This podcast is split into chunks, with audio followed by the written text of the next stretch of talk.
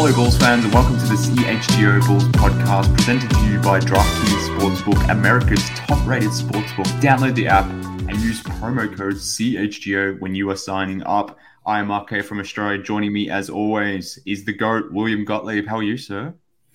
I'm doing well. I am very excited about our conversation that we're about to have today. Oh, I, I absolutely can't wait, to be honest with you. I was a very little bit sad that I couldn't be part of the Ayo conversation.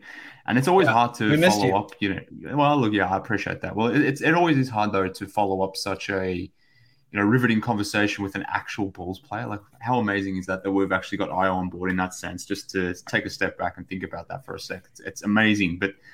I don't know. Look, we, we had to come up big with this show, Will, because there, there's no way really to segue from Ayo into just a normal traditional show. We had to get in, get in, get in place a massive guest of our own, and um, I'm extremely. I guess, I guess that I would I would add that that needs his shine. That it's time for him to step into the spotlight, and the people want it. You got to give the people what they want. They've been asking for it, so introduce him. Definitely, Mark. definitely. I mean, this man just has a natural radiance and glow to him.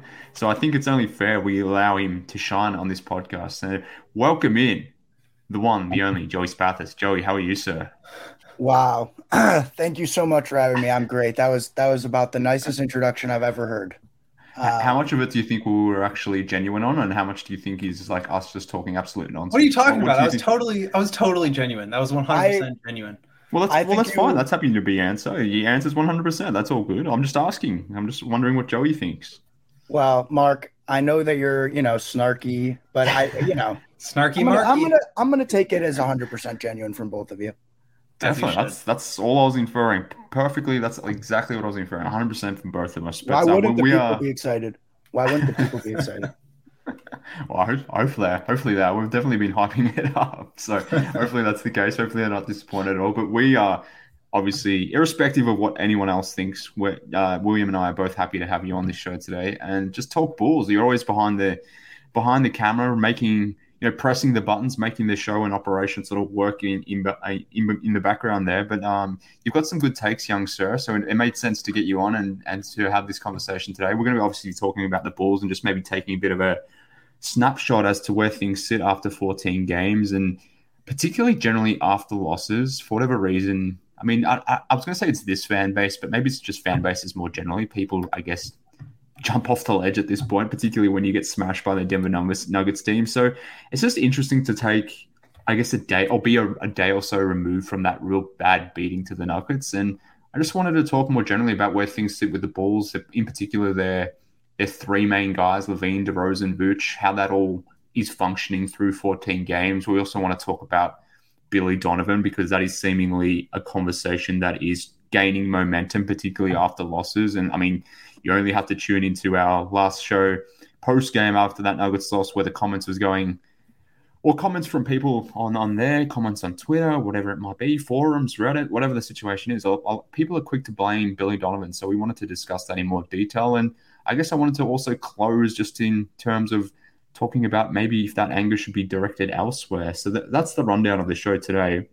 But maybe, Will, we can start with where things sit with the Bulls' big three, if we even can refer to them as a big three. But nonetheless, LaVine, DeRozan, Vooch through 14 games, the return isn't great. To be fair, it wasn't overwhelming last season either, but uh, through 14 games this season, it's um really really bad. So uh, I mean, where do you what do you see this at the moment sitting between LaVine, DeRozan, Vooch, this this threesome, and the fact that you know we love to talk about continuity um, how is this all factoring uh, t- together after 14 games? So I pulled up the uh, the per 100 numbers because I was curious about this. I know like the the narrative has been oh the, the Bulls get off to these slow starts and they're digging themselves out of holes, and then oh in the clutch time this year they've been so bad they can't win these close games the way they did last year, and so and I should have looked up what the numbers were last year. Oh, I guess you have it here, Mark. You're so, you're so good at this. You're just so well organized. But so this year, the the big three of LaVine, DeRozan, Vooch, minus 11 and a half per 100 possessions this year. That is atrocious. I mean, that's like bottom three in the league kind of numbers. They were a slight negative last year, minus 0.5. Um, so uh, 11 points per, per 100 possessions worse than last year, and it's kind of crazy to me. And and I spent some time thinking about it today. We talked to Billy Donovan today after practice about it a little bit, and I think that the takeaway, and I'm curious to to hear Joey what you have to say about it, is like they had this whole identity shift over the offseason, trying to like trying to not rely so heavily on DeMar to bail them out on every single possession. So what did they do? They added a bunch of transition. They're trying to move the ball more in the half court. I think they're like number two in the league in passes per game, which is kind of a silly number, but like they were 25th last year. So there's, there's a big gap in style of play. I don't think that it's really reflected in the types of shots they're getting. Like their shot profile is very similar, but it seems like they're still trying to adjust to that. Whereas, you know, maybe the second unit with Dragic and Derrick Jones and Javonte and all these guys that love to run are really thriving in that sort of environment. So to me, you know, it's I guess it's a little weird that you you bring up continuity. That this whole plan was to keep these guys in place because in theory they're supposed to be better now that they've spent a year together. But in a lot of ways they're worse. But I don't know. I don't know, Joey. What do, what do you think about it? Um, yeah, it's definitely concerning. Um, it's definitely concerning. Uh, you know, I try not to jump too far in on the LaVine stuff just because, you know, keep in mind that he's still clearly ramping up from an injury that is also still concerning. But, you know, I don't know. From an outside perspective, like I, I think Vooch has been has been better this year and is playing playing in a way that should hypothetically complement the other two a lot better. He's up, he's like shooting 39% from downtown last year. Obviously, it was a massive struggle from him this from him last year. Um, DeMar is on pace to have his worst scoring month. You know this this uh, as a bull, and I don't think anybody should be like massively surprised that he took a slight step back. He's still incredibly efficient, but I I, don't know. I just I just think uh, they're they're just yeah. I don't know. I'm sorry. Keep going. No, no. I mean, it's it's a fair point. Like, it's it's hard to discern what is the issue, and and I've kind of been wondering, like, is it even these three that are the issue? Like, it, it's very easy just to pull three man lineup data and um, you know try to figure out what the issue is, but there is more noise. Like when you break down lineup data, like the further you go from five man to four man to three man, it gets more noisy because obviously in three man lineup data, those two other guys are obviously very critical in terms of who helps make up those numbers. So, in that sense, you know, I'm, I'm, i guess I'm just wondering more generally, like, is it a product of what LaVine, DeRozan, and Vooch are, or maybe more importantly, what they aren't doing, or is it the guys next to them? And that's kind of what I, I go back and forth on. And the the lineup that features uh, the, or the most possessions at least of, of LaVine, DeRozan, and Vooch is is the is obviously the starting lineup with with Ayo and Pat Williams. They've played almost 250 possessions together that uh, five man unit is minus 4.4 in terms of, you know, just a point differential in terms of net rating uh, in that regard. So, like, the starting unit clearly has problems. That's not new to us because, as we've seen before and as we discussed on the show, for whatever reason, the starting unit is slow to get out of the gates. They're, they're a bit lethargic as, at times, as we saw against the Nuggets. They've allowed teams to go to uh, to get on three point barrages of sorts. So it kind of makes sense that the numbers would trend out that way. But more generally, like just all combinations with these three haven't really worked beyond maybe uh, the Ayo Caruso and that big three lineup, which is the only real one, I guess, that's played um, any sort of meaningful minutes together. They're, they're plus 3.4 in that sense. So I guess I'm just wondering if the the guys next to them, like Pat and Ayo, like if that is the right combination next to those guys. And, and, and maybe it's just more glaring after the Nuggets game, where you look at their starting lineup and how perfect Aaron Gordon and KCP are next to Murray, MPJ, and obviously Jokic. I, I guess I just wonder if like Ayo and Patrick Williams are the perfect guys to be putting next to DeRozan, uh, LaVine, and Vucevic, and if they are the ones that that are best placed to sort of extract the the best out of those three and, and vice versa. So I, I, guess that's where my brain goes at the moment. But maybe to your point, Joey, like it's just really hard to ascertain like what is actually the problem if there is a problem at all. Well, maybe this is just small sample size stuff. Yeah, Mark. I think it's easy when you know there's a lot of people calling for Dragic to be in the starting lineup. It, it makes sense, but at the same time, like you look at Dragic's numbers, like he's shooting 47% from three. Um, you know, he his defensive rating is actually a lot better than Ayo's right now. Granted, some of that's probably because of you know you got to factor in the context that Ayo's, you know drawing a, a much t- a tougher matchup generally. I, I, just I, I just uh, I don't know how much of that is sustainable. I I, I think uh,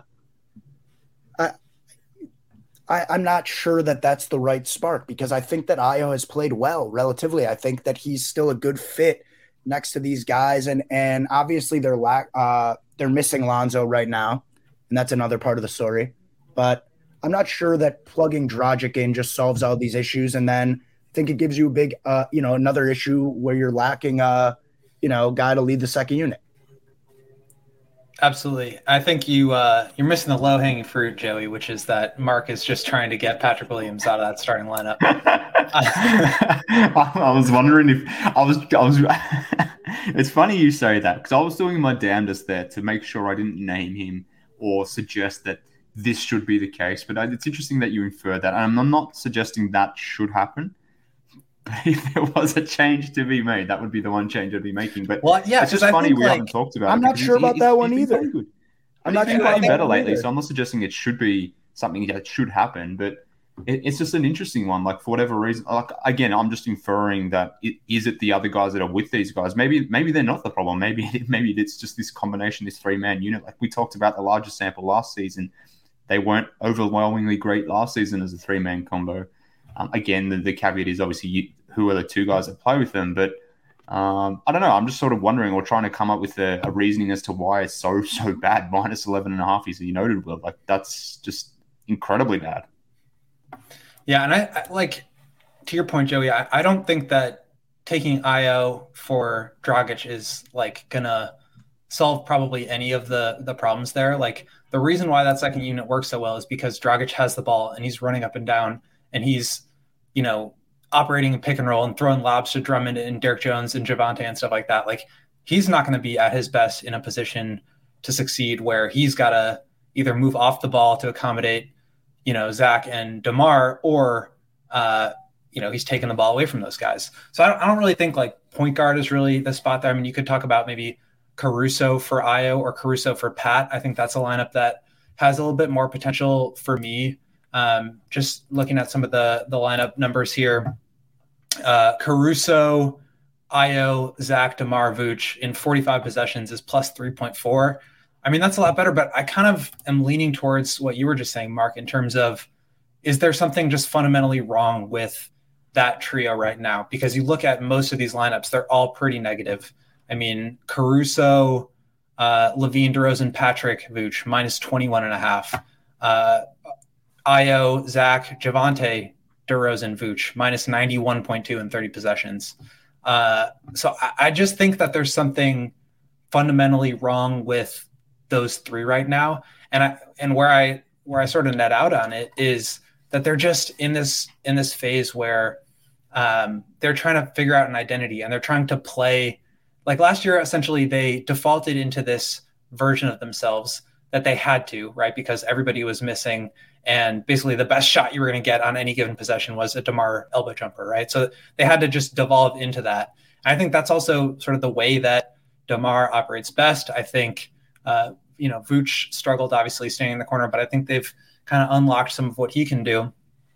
Um, Zach, I think, is just still coming back, but right now they're just trying to be somebody, something that they didn't have to be last year. And I think it's just going to take time to figure that out. Now, whether they do, whether they're able to sort of develop success in this style of play, I think is the bigger question. But right now, I'm not putting too many, too much weight on the fact that it hasn't clicked through, what is it, 12 or 14 games?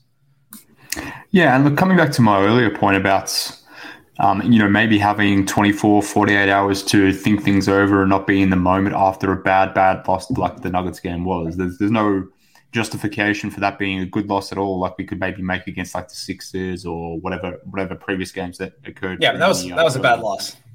Yeah, that was that, that was, was horrific. They were they were terrible on defense. They gave up 140, 124 defensive rating to the Nuggets. Their offense was like 94. I was scoring 94 offensive rating, which is terrible as well. So like they were just shocking on both sides of the ball. But I guess my point is like if I just take a step back and now I've had some time to think it think things over. Obviously, the Bulls are six and eight We'd rather than have a winning record. But at the same time, like even if things aren't clicking right now with this three man unit, like I don't know, like the Bulls rank 17th at the moment in point differential, which is essentially mid pack.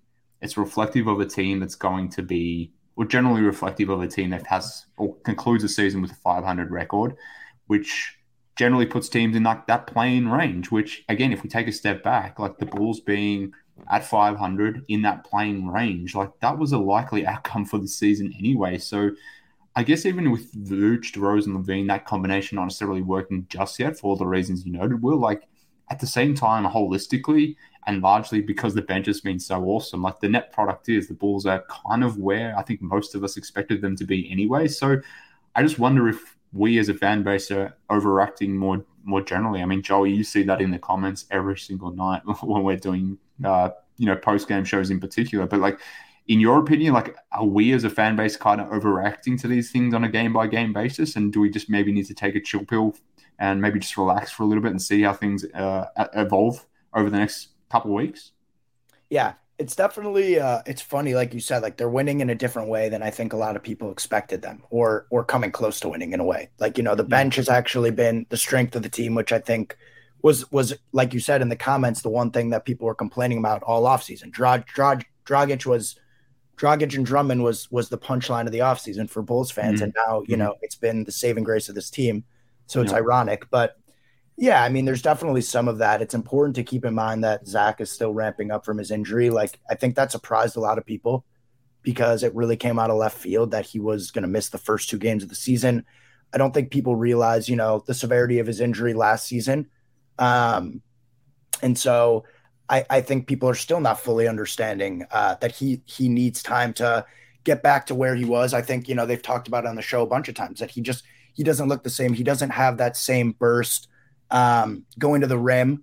And so, you know, he's had a couple of really good games shooting uh, threes behind the arc, but it's just, it's not, yeah, I, uh, sorry, that's totally off topic, but um, I, I think we got to slow the pace a little bit. And it's early in the season. The defense, like we talked about, is actually much better than, than I thought it was going to be, than a lot of people thought it was going to be. Um, and we've seen this team battle before. Um, they still they don't have Lonzo, they don't have Kobe, so let's give it a little bit of time before we before we sound the alarm. We've seen we've seen much worse not so long ago, so keep that in mind. Yeah, I think I think that's a really good point, um, and it brings up sort of this uh, reaction I had to listening to. I think it was a Dunked On podcast, maybe.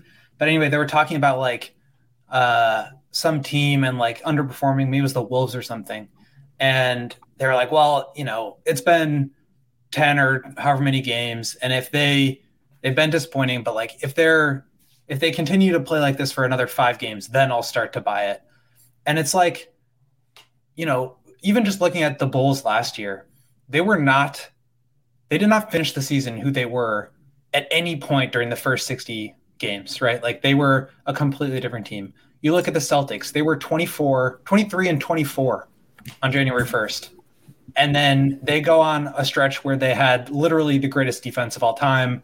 They went to the finals. Like it's not just like a, a five game sample. Like at any point, something can click and change the identity of the team. Maybe that's Lonzo coming back. I'm not going to bank on it just because there's still way more uncertainty there. But I do think they are trying to tread water during this first half of the season where games are difficult and they've got a tough stretch here in the schedule and not everybody's healthy. Um, and then hopefully at some point they can find their stride and be playing their best basketball heading into the playoffs. But yeah, to me, that this idea that like a team is who they is is who they are after you know ten or fifteen games to start the season, I think it's just like not a representative sample. Completely agree. I mean, last season, uh, after 15, 14 or 15 games, the Bulls were top five in defensive rating. After 41 games, mostly with Lonzo in the lineup, he played 35 of those 41 games. The Bulls were 17th in defensive rating. Um, at the end of the season, obviously, a large part of that was without Lonzo. They fell to bottom 10. So your point is well taken that teams evolve over the course of the year for a, a number of different factors, like whether it's just play style, whether it's injuries, whatever it might be. Like things change um, there's still a lot of the season, obviously, to, to go, and we'll, we'll obviously we'll just evaluate. It's it's interesting at the at, right now. Things have, as Joey sort of said, like the, the defense has been much better than what we expected. They've been much closer in games against good good uh, good opponents, uh, notwithstanding the losses to the Nuggets and the Cavs. But more generally, they've been better in that regard, which has obviously been very different to last season. So, yeah, it's interesting. But uh, look, we'll, we'll continue the conversation. We'll, we'll um, I want to talk about Billy Donovan next, but before we do so, William, can you tell our friends about ComEd? I can, and I would love to because uh, I just rented an apartment. I just signed a lease, and so I was trying to get my energy turned on and all that stuff. And I went to ComEd, and it's been great so far. So ComEd is an energy efficiency program, and they're committed to helping families and businesses in the community to save money and energy. They offer free facility assessments that can help find energy saving opportunities, whether it's lighting, HVAC, commercial kitchen equipment, or industrial processes. Uh, each recommendation will include estimated energy saving, cost saving, projected cost, potential incentives, and a simple playback. So do not wait. Get started saving money and energy today. For energy saving tips and to schedule your free facility assessment, go to comed.com slash powering biz. That's comed.com slash powering biz.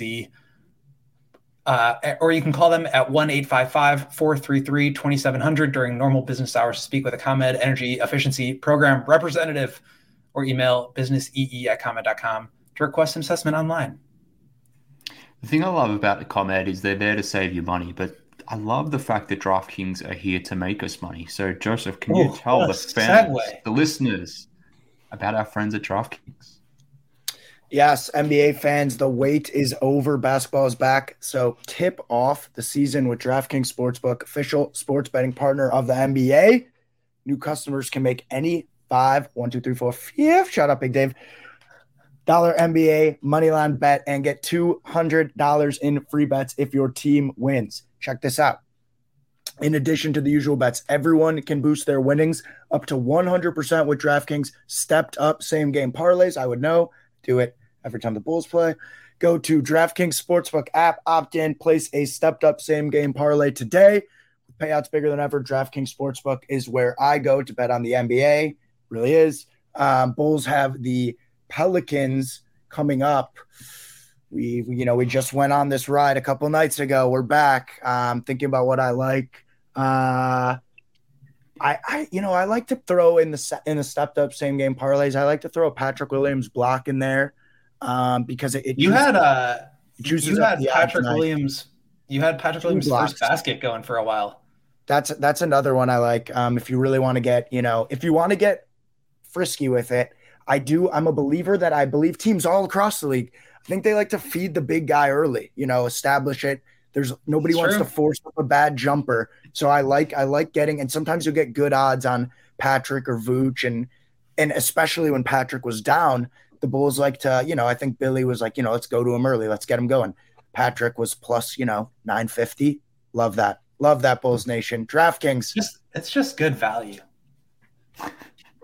Well, I wonder what um, I wonder what DraftKings will have the the Pelicans as a offensive rebounding tomorrow. If they if you can get a, a, good rate at plus ten in terms of offensive rebounds, then um, I, I would be laying some coin onto that one. Not that I'm a not that I'm a, a, gambling expert, not that I'm forecasting that um, you get good odds on that, but that, that that would be one I'd be keeping my eye on for sure. If it were me, I would be looking at Jonas Valanciunas combined points and rebounds because that dude destroyed Vooch in the last game.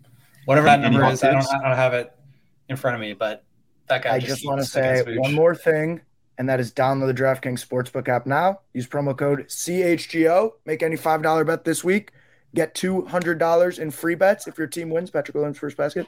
Only at DraftKings Sportsbook with promo code CHGO. Minimum age and eligibility restrictions apply.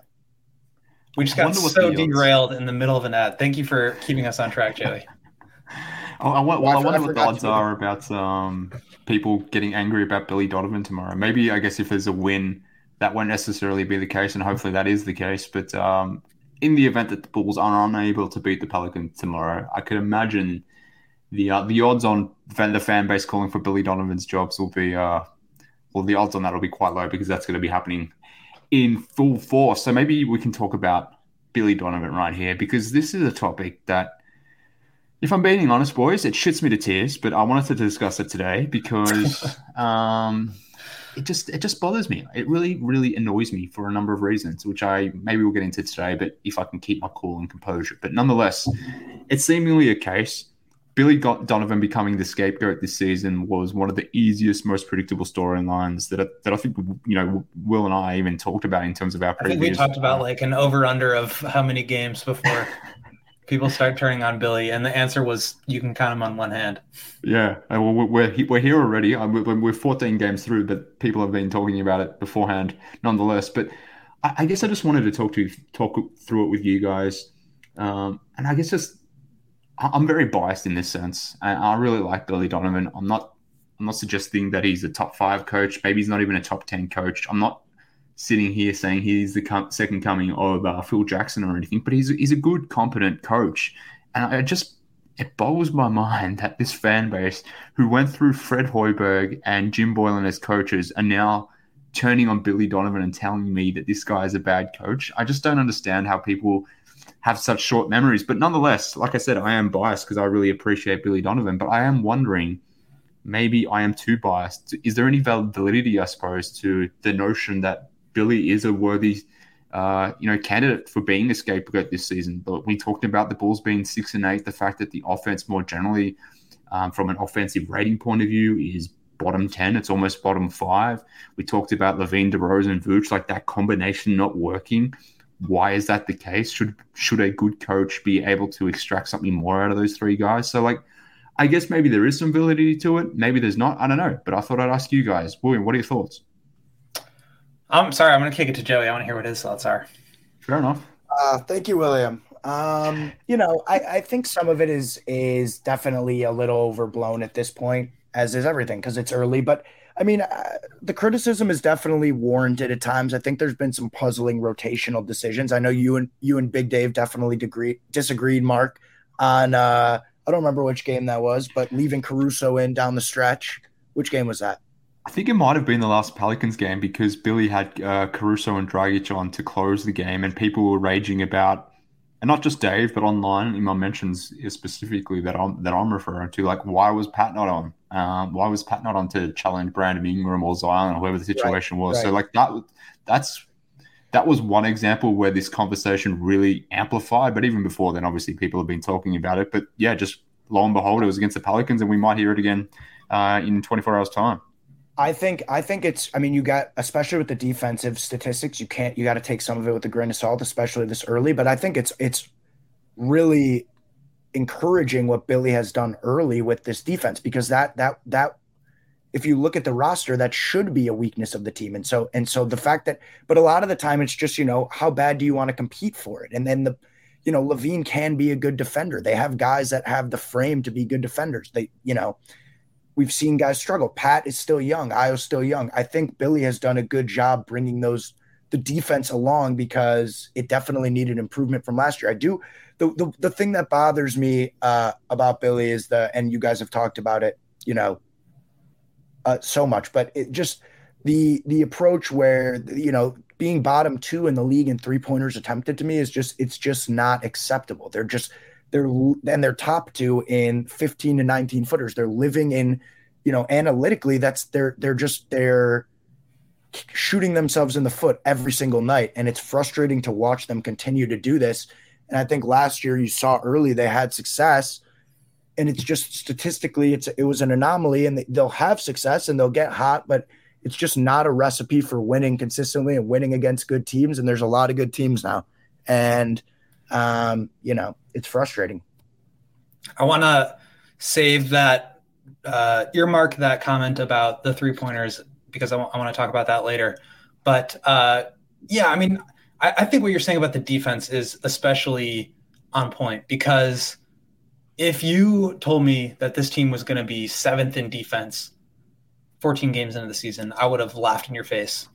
They are competing at a much higher level than I thought they were especially when you look at where they were last year. The fact that they have any groups that are really good defensively, getting out in transition and using, you know, that sort of style of play to get out and score easier points, I, I think is really impressive. Um, it was my thought that you do sort of credit the coach for those kinds of things. we talked to Billy about it today at practice, and what he said was actually really funny because the he said, you know, if you ask a player that, they'll say, "Well, we got to work on the defense, but we're not worried about the offense. The offense will come along." Um, which was funny because right before that we had talked to DeMar and he said exactly that that we're not worried about the offense. The offense will come along, but that defense was something that they really need to buckle down on. For Billy, it was the opposite. He was saying, you know, you come down and there are certain assignments that you just you have to do. There's only so many ways that you can defend a pick and roll. If you're the low man, you got to help. If you're uh, if you're dropping, you have to X out. Like there's only so many different roles that you can have uh, as a defense. And what the Bulls are doing this year differently, I think, is just a, a better attention to detail, better communication. Um, but for him, it was like they need to have more creativity offensively. They need to continue to work on some of these like foundational pillars that they were working on early in training camp.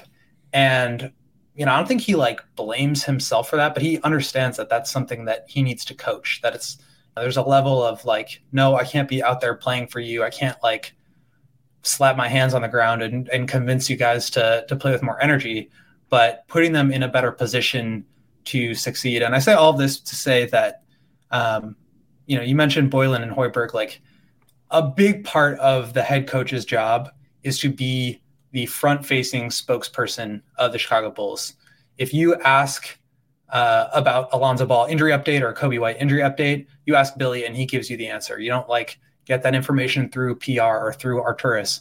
Like he's the one that is supposed to supply that information to the media, and then obviously it gets disseminated through them.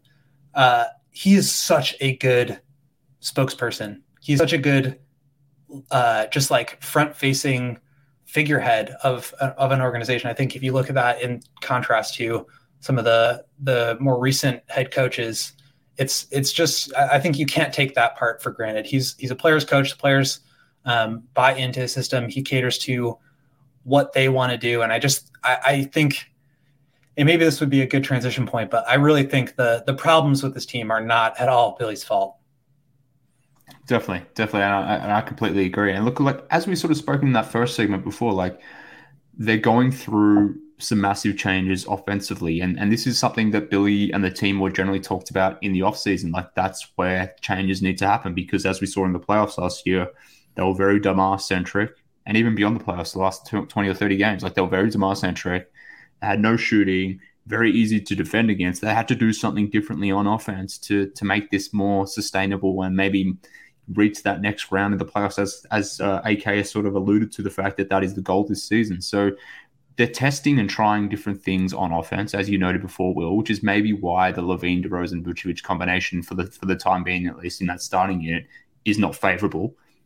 What is, I guess, replicable over the first 14, 15 games as we've seen, or at least to build on, is the defense. And whilst the offense itself is a working product, so far thus far in terms of the defense, like they're, they're sixth in in um, in defense per cleaning the glass glass right now. So like that is pretty damn impressive considering there's no Lonzo Ball. So I to actually talk about that and the fact that no one gives Billy credit for the fact that the Bulls have done I think for the most part, a pretty damn good job in mitigating the loss of Lonzo Ball. And people were concerned about the Bulls' defense without Lonzo. They're concerned about the Bulls getting out into transition. They were concerned about the three point attempt rate, like that fact that without Lonzo, how are you going to get up all these threes? And you know, to compare that, I, have got some numbers here. Like with Lonzo, like the through the 30, uh, first 41 games of last season, where Lonzo played 35 games, the Bulls were actually 17th in defensive rating over that 41 game sample as I just mentioned here, through 14 games, the Bulls are sixth in defensive rating or sixth in defense. Transition frequency last season with Lonzo, 15th. They're 12th at the moment. Three point attempt rate with Lonzo last season, they were 29th. This was a bad three point shooting team, even when Lonzo was playing. Obviously, they were much worse when he was out. They were down at 30th, but thus far this season, they're at 28th. So we've seen the Bulls done it uh, do a pretty good job without Lonzo thus far, and that's because you know Ayo's taken a step this season. Goran Dragic has been fantastic as the backup point guard. Caruso, if it's not, if, if I think Goran Dragic is the, the leader in terms of plus minus in terms of the Bulls at the moment, but right behind him is Alex Caruso, who even when he can't buy a bucket, he's, he's providing this team a lot of a lot of value, uh, particularly defensively. So I guess like we're quick to blame Billy for what he's not doing, what the team isn't doing, but we're not we're not very good at assigning, I guess, praise for the thing that, that his team is doing, which is defense and the way they've been able to overcome the loss of Lonzo. So I, I just wanted to call that out because, like I said, it's very easy to make this guy the scapegoat. It's very easy to point out the things that um, the Bulls aren't doing well and assuming that uh, for whatever reason that's that's on Billy. And I, I, guess one of the things that people are quick to, to point out on Billy, like beyond player. Uh, beyond rotation is like the fact that the coach is responsible for how these players come out and play. And like against the Nuggets, there was no energy, very lethargic, disorganized, disinterested. Joey, like, is that something that we should be blaming Billy on, or is at some point do we have to give some accountability on guys like DeMar LaVine, Vooch, everyone else on the roster? Like, wh- where do you sit on that particular one? Is that is that on the coach or is that on the players? Right. I mean, I mean, it's a shared responsibility, but like you said, Billy's not like he's not on the floor slapping his hands. You know, the players have to get up. They've got to be ready. Um, and I think it's definitely particularly concerning. They had three days rest before last night's uh, two nights ago loss, and so I, I I don't think that's Billy's fault. But but at the same time, I don't think that's happening with the best coaches in the league. I don't I don't think you're having nights where you're coming off three days rest and you're uh, you're having a, you know, you're blowing chunks in front of the home crowd like that. And so I, I really do. It's a cop out answer, but I think it's a it's a shared responsibility for both. I like the fact that you bring up DeMar and Zach especially because it's their team, and I think it's I think it's uh you know there's definitely responsibility on those guys to you know, eh, and I think it's especially important as the Bulls continue to set this culture.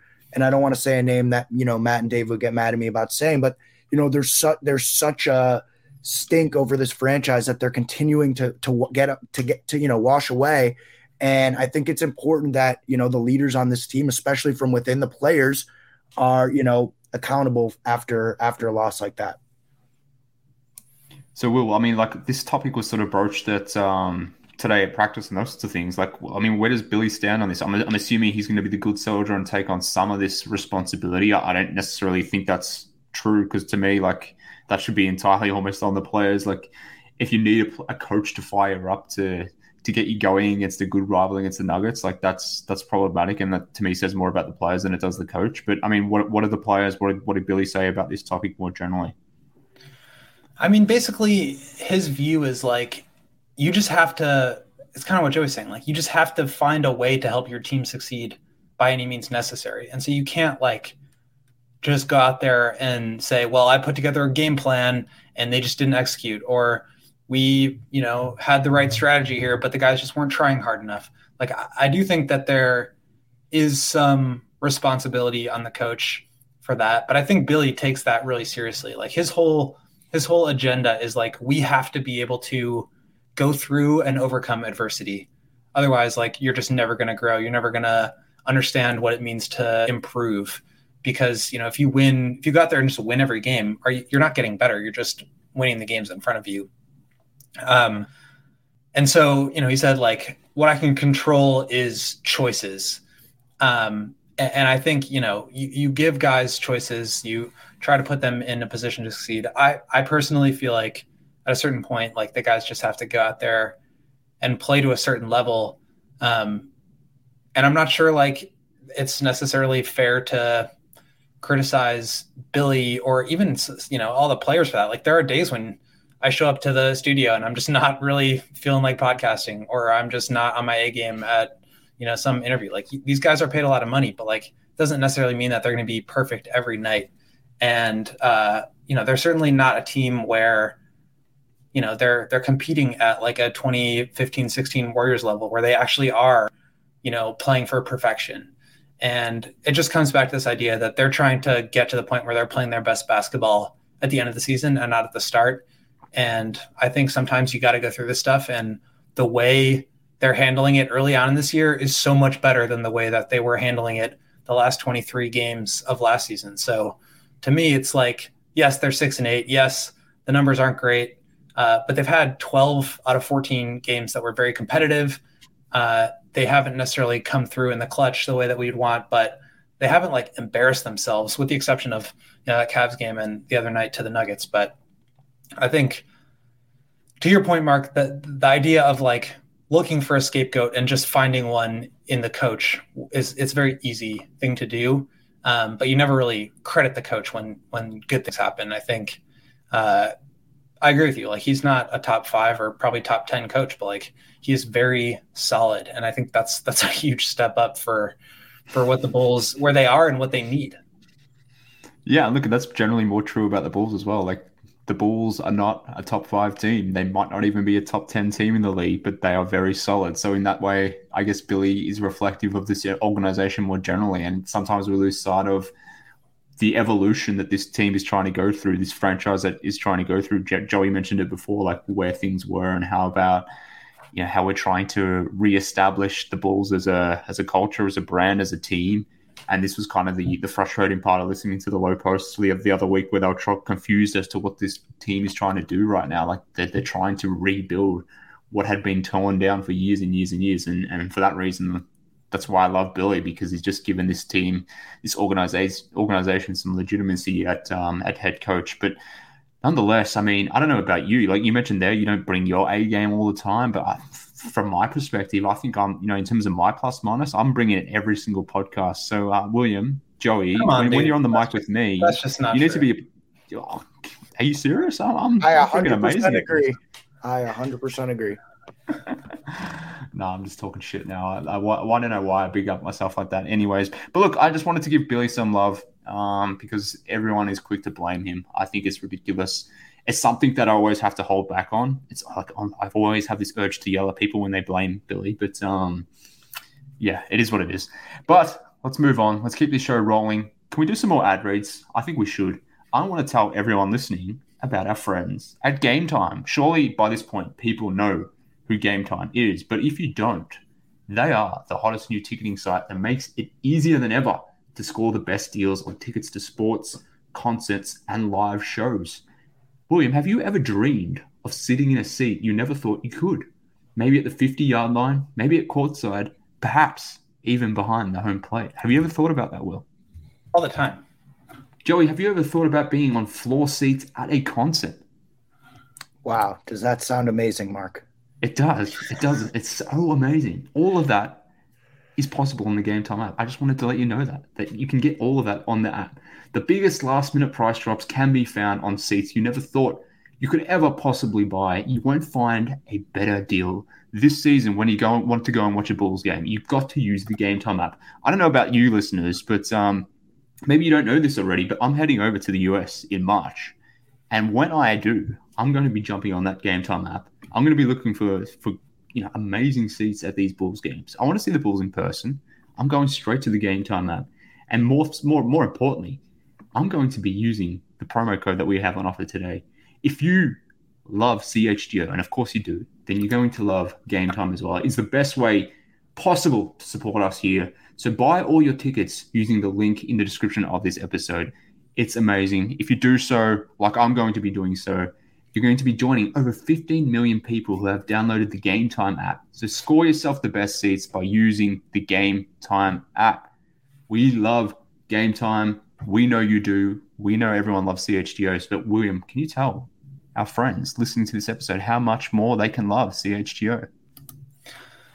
Yeah, I would love to because uh, CHGO has been awesome for me personally. I think Joey and Mark would say the same. Like, just it's been amazing working here. And, uh, you know, I don't like to really pander for attention or anything like that, but basically, I just wanted to tell you guys about the membership and uh, what jo- joining CHGO as a member means. So, um, basically, obviously, you guys get our podcast, our live shows every day. We do pre and post game. If you're listening and you've made it this far, you already know what it is. But we also have a ton of premium written content for members. We have uh, a CHGO locker that has a ton of really cool shirts for all of our teams, whether it's Bulls, but also, you know, we've got some cool Justin Fields gear. We've got Cubs socks, you know, every every team up and down the Chicago sports list.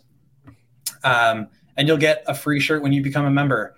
Uh, we, we also have a Discord called the CHGO Lounge where there's a ton of people chatting, um, you know, live during games, talking about free agency and trades and all that fun stuff.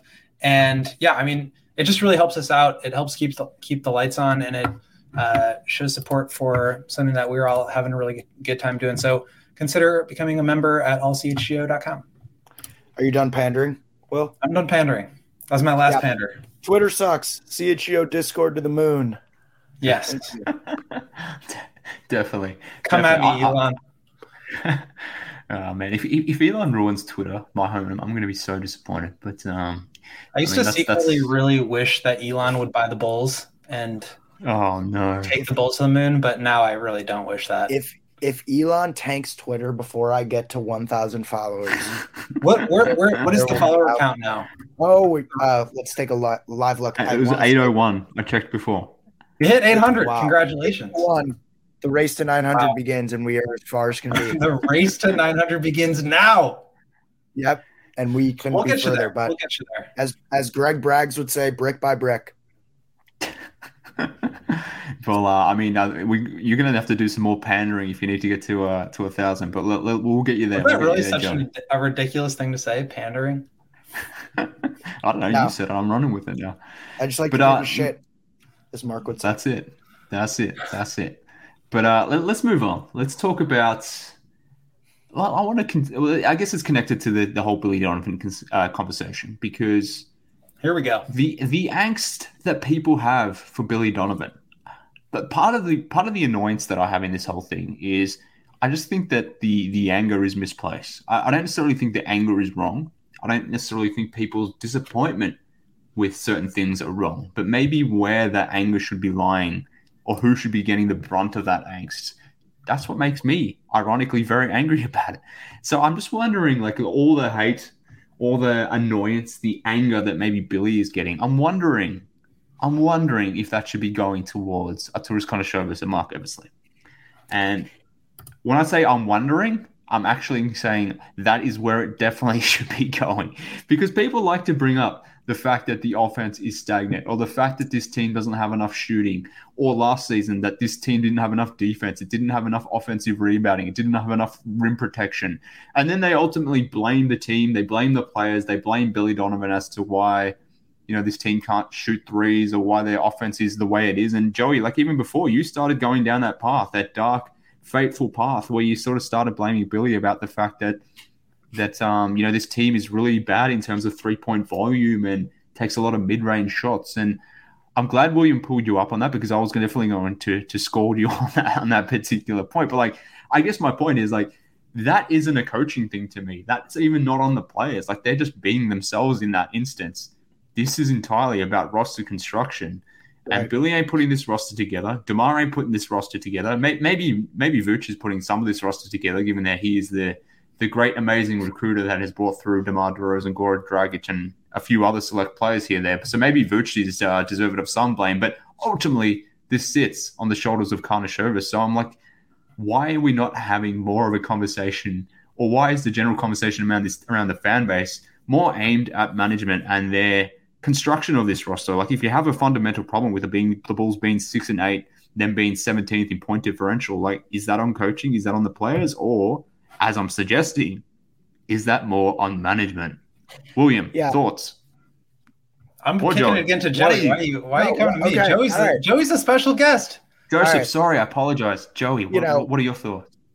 Well, I, I, I, yeah, I waited to bring up roster construction. You're absolutely right. Like roster construction is questionable, and if if you're you know you're the, the captain of this ship, like in terms of blaming, you know, then I'm I'm first mate. I'm right there with you when I'm saying what exactly are we doing here with this, you know, like roster and this team? But I, it, it's hard because I look at it and I'm, this team is unique because they went so quickly from playing for ping pong balls to then this fan base thinking that they were legitimately playing for an NBA, like an NBA championship. And that's just, it wasn't realistic. But the way that they, you know, it, where do you balance that? Like as a fan and, and, it's it's fun to see them win and be better than they have been in previous years. But I look at this roster and the way that they have gotten good with some some veterans. Obviously, DeMar has been an unbelievable addition, much better than I think anybody would have would have told you, even the people that were you know happy about the addition.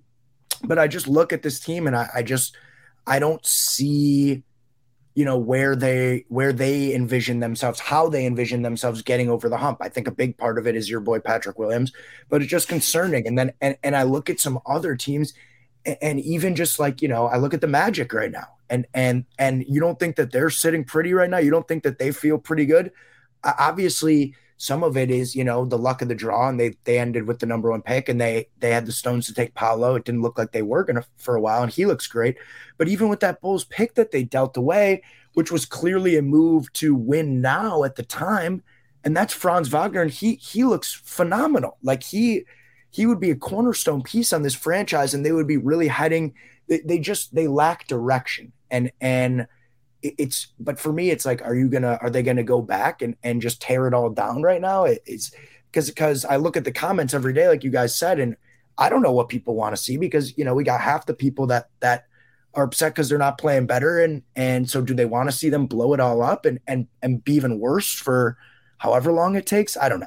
Part of that is uh and i think that's a big part of why it's hard to blame billy. He, he came into a team that hadn't done anything in years and and he's gotten them over the hump but now people just they want more and so i it's very complicated but the, the roster construction is is definitely concerning the fact that you have alex caruso and Ayo, you know, taking reps at the end of the game guarding Zion is just ridiculous. They don't they don't have anybody they don't have anybody that that measures up to be a legitimate wing defender. Like like Caruso is a legitimate wing defender, but he's not your number one option against Brandon Ingram, who's six eight, six nine. Like it just they're not they're He's six four. They are they're built just they have these fundamental flaws. And I think Patrick Williams, in theory, could solve some of these problems. But even when Patrick's playing at their best, they they lack wings. Like Derrick Jones Jr. shouldn't be coming in off the bench and having to take big, you know, take on a big role on defense on some of these guys. Like, it's just it's it's that that part of it is it has always been concerning to me.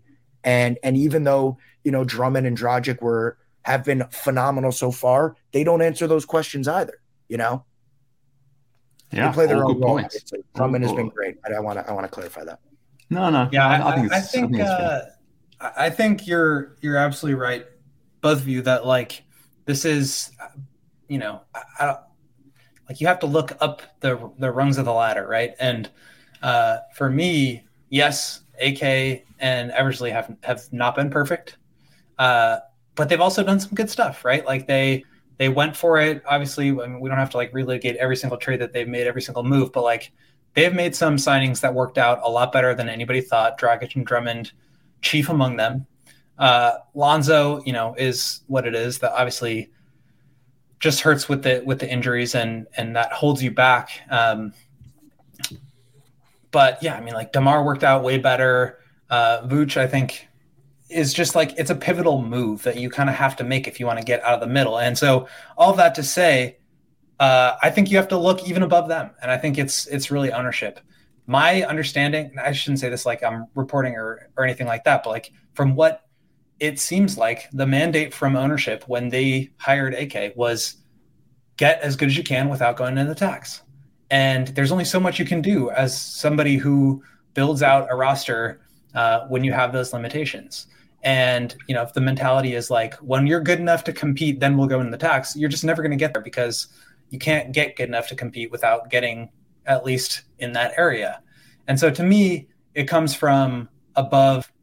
You know, basically like this, the same caliber and level of mistakes that Billy or that you know some of the players have is is sort of how I view Arturas and the way that they've built things. But I also think that the the whole plan was to just like get them out of this position of being a laughing stock. And I think by hiring Billy, by bringing in a new roster that's actually trying to compete, by signing good players and bringing in a, a marquee free agent and having him be the face of a team again that is like trying to move in the right direction. Like I and I think this is sort of this idea of the fan base just going from one extreme to the other. Like they're trying to slowly build through the middle. I think they overperformed and it changed expectations, but the plan has has stayed the same for them, which is like steady growth. It doesn't just have to be like DeMar is the present and future. It can be DeMar is the present, and then you know if or when he moves on or retires or whatever it is, like we're now a legitimate team that can go out and do the next thing. But I just don't think fans look at it that perspective, which is fair when you start, you know, what, whatever it was, 39 and 21, and you're looking like one of the best teams in the East, and then all of a sudden you finish the season like seven and 20, and you're looking like the worst team. It's like it's hard to make sense of that. And so uh, I get I get the extremes, but I think at the end of the day, they're trying to do the exact opposite of that, which is like steadily grow through the middle. And I think that's kind of boring at times, which is why people get so upset. I, I, certainly think you're right from a macro sense in terms of what ultimately the plan is here over a five, ten year period or whatever it might be. But in the in the now and then, I suppose, um, or in the present at least, I think I, I guess what I'm getting at is like I get frustrated at comments like this as an example, like one whereby people will say, oh, "Why are the Bulls such an ISO heavy team? Why is the why is their offense so stagnant? Why is it so DeMar focused at the end?" Well, I mean, why is that Billy? And then the, the next point of that is why is Billy installing such a system? And my instant rebuttal to that is, well, this is literally the team you've built. Like it's not on the coaching. Your two best players are ISO dominant guys who like to score in mid range, who like to pound the ball. That's their first instinct. And just by product of that, that's how your team is naturally going to play. Obviously, they're trying to add to that and evolve to that. Uh, and as we sort of talk, discussed before, there's elements that they're trying to introduce into that, but that will always be a core tenet of this team. And it should be because DeMar and Zach are freaking good in isolations. They're, they're amongst the, the top five or 10 in terms of scoring in isolation possession. So that should be a function of this team. But if for whatever reason you don't like that, it's not necessarily the, the wrong thing from the coach or even the players. Like that is a roster construction thing. Similarly with the three point issue, which I mentioned before, like this team is you know, bottom five in three point attempt rate, not because of the coaches, not because of the players, but just simply because of like this is how the roster was built.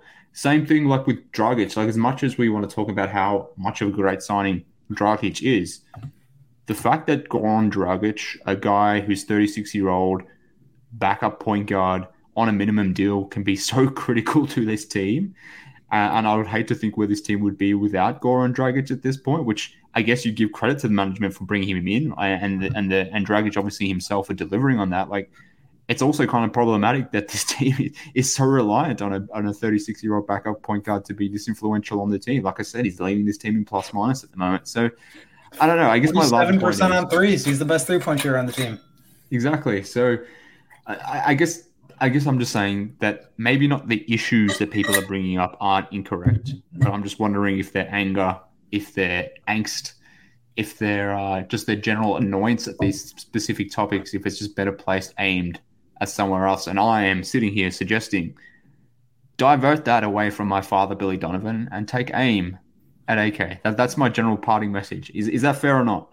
Yeah, Mark, that thought of, you know, the Bulls continuing to struggle and and you know, like you mentioned, the thought of this team without Dragic so far and and you know, you factor in this upcoming tough stretch, like that is a frightening thought. This team bottoming out hard without a first round pick. Like it's that's it's this is that's just not a place that you want to be with this franchise. When you've invested what you have in the in the past years and you you know you just signed Zach LaVine to this max deal and you and which I think is 100% the right move but you're that's not what you want to do it, it, it would be a different story if they still had that pick and they said we're not ready to go for it. But that would be that would just be a, a very bad position to go down and, and that personally scares the absolute shit out of me and you know if that does happen mark i think you'll have a lot more people in your corner well, and, I'm hoping yeah. that doesn't happen, but nonetheless, I'm hoping to recruit those people to my corner regardless. But um, I don't want to do it in the sense if if the Bulls lo- lose a first round pick in that sense. But uh, William, close us out on this particular topic and the, and the show more general. Yeah, I mean, again, I I think uh, everybody is imperfect up and down the roster, the coaching staff, the front office. But I think you have to just point up as high as you go. That's kind of where I stand on it. Like, yes, they have made some mistakes. Uh, I think they were pressured into, you know, overpaying in some instances for for talent to come in. And that's kind of how it goes when you're a franchise that's desperate to get back to relevant and that's kind of what they were. And so, yeah, you you maybe overpay in some situations. They've also uh, found a ton of value in certain situations, whether it's you know Caruso for the mid level, whether it's Ayo at 38 or 37 or whatever it was, whether it's uh, you know Lonzo, even though it was for 35 games. I mean, he was looking like you know one of the most important players in the league. and yes, you give Zach a max contract. I don't think that you know any of us or you know anybody who really understands like the the way that the league works cap wise would would object to that. But like you know, DeMar looked like a huge overpay. They got him uh, on what is a value deal. So I, I think that they have not done a good enough job getting shooting. Um, I I am scared for their ability to develop young talent now that they're out so many draft picks and that it seems to be taking so long with Patrick and and Coby and some of these other young guys. Obviously, the ones that they've already given up on. But to me, the one constant here has been up top, and it's it's hard for me to really point at anywhere anywhere else below that, just because I think you know when when you when you're given a certain mandate, you kind of have to you have to tell, do what your boss tells you. Well, I mean, we've reached the hour limit. I was wanting to close the podcast here, and I will. But you're segueing me, you're segueing me into a a, uh, a Reinsdorf rant here, which is very dangerous of me. Maybe we uh, can is... maybe we can do that next week. well, I mean, I'm just it's taking all of my will to uh, not go on around here because I know we've got to close, so I won't. But uh, it's fair point, point taken. But nonetheless, whilst AK has certainly made some um, some good value based signings, I think none of them compared to what we've done here today, William, in bringing on young Joey Spathis. Like that we are what, doing what, an acquisition. what the Bulls have failed to do, which is let the young talent thrive on the job. We need to let them play, give them usage that they deserve, and develop them while also trying to win games. He shoots yeah. threes. He blocks the rim. He can create off the dribble. This this kid can do it all, and we've got him on a minimum deal. Like I'm, I would not, would definitely not trade him for Jerami Grant at the trade. Let Joey Cook. Let Joey Cook. No, thank you guys. This was great. Ups and downs. You know, I I think I think I get too much credit for you know as Mark Mark calls me the button pusher. There's really not that many buttons back there. It's not not as uh not as complicated. He's humble too. I, well, I can't see that. I, am dialing I'm, in via a, a, you know eZoom or Ecamm or whatever it is. I, I can't see you there's behind not, the screen. There's not that like, many buttons. There actually, it looks like there are. Will probably thinks there are. There's not. Yeah, not there are. there are a lot of buttons. Anyways, I'm not sure how many he pushes, but I'm sitting in your guys' seat. This is hard. I mean, like you know, I there's definitely some ups and downs, but I appreciate you guys having me on. I I I. Uh, I appreciate you guys uh, you know, just chopping up with you guys. You guys are are great guys. I'm I'm I just appreciate you guys as friends. Mark, I'm so excited for you to come to Chicago. Will, I'm so excited to see you on Wednesday because it's been a while. I know it has been a while. Only a yeah, couple this, hours, but it feels like was, a long time. this was uh yeah, I forgot about that earlier today. But uh no, this was really awesome. Thank you guys. No, but seriously, we'll, we'll, uh, we'll, definitely do it again, mates. Uh, but where, where can people follow you? I mean, we, we mentioned that you're at 801 uh, followers at this point. The race to 900, yes. even a thousand before Elon ruins Twitter. Like, where where can they get you, man? It's been a slow and steady climb, but but but it's exponentially growing. Uh, at Joey Spathis on Twitter. At Joey Spathis, S P A T H I S. Not that good at Twitter stuff yet, but we're getting there. yeah, you know who is good at Twitter? It is the the goat, young William Goatley. Where can they I'm follow, no, follow you? Sir? I'm no I'm no at MK Hoops, but you can follow me at Will underscore Gottlieb. Very good. Well, look, I, I, we've done a lot of pandering on this podcast. I think that's oh uh, the key God. word of this show. But um, nice. let's call it here. I appreciate you both joining me on this episode of CHGO. Matt and Dave will be back to later tonight to um, I guess have a more conversation as things uh, pro- uh, progress for the Bulls over the uh, over the coming week. William, you'll be in studio as well. I'm sure Joey behind the no, we're, behind the decks. Off, we're off later today, Tuesday, when you guys are listening to this. So our next show will be, uh, I believe, pregame on Wednesday. Pregame on Wednesday, Bulls Pelicans. So you you'll catch these two fine gentlemen on that broadcast, as well as obviously Big Dave and Matt. Maybe I'll make an appearance. Who knows? We'll see. But nonetheless, thank you everyone for tuning in this episode of CHGO. Speak soon, Bulls fans. See you, Rugby Go, peace.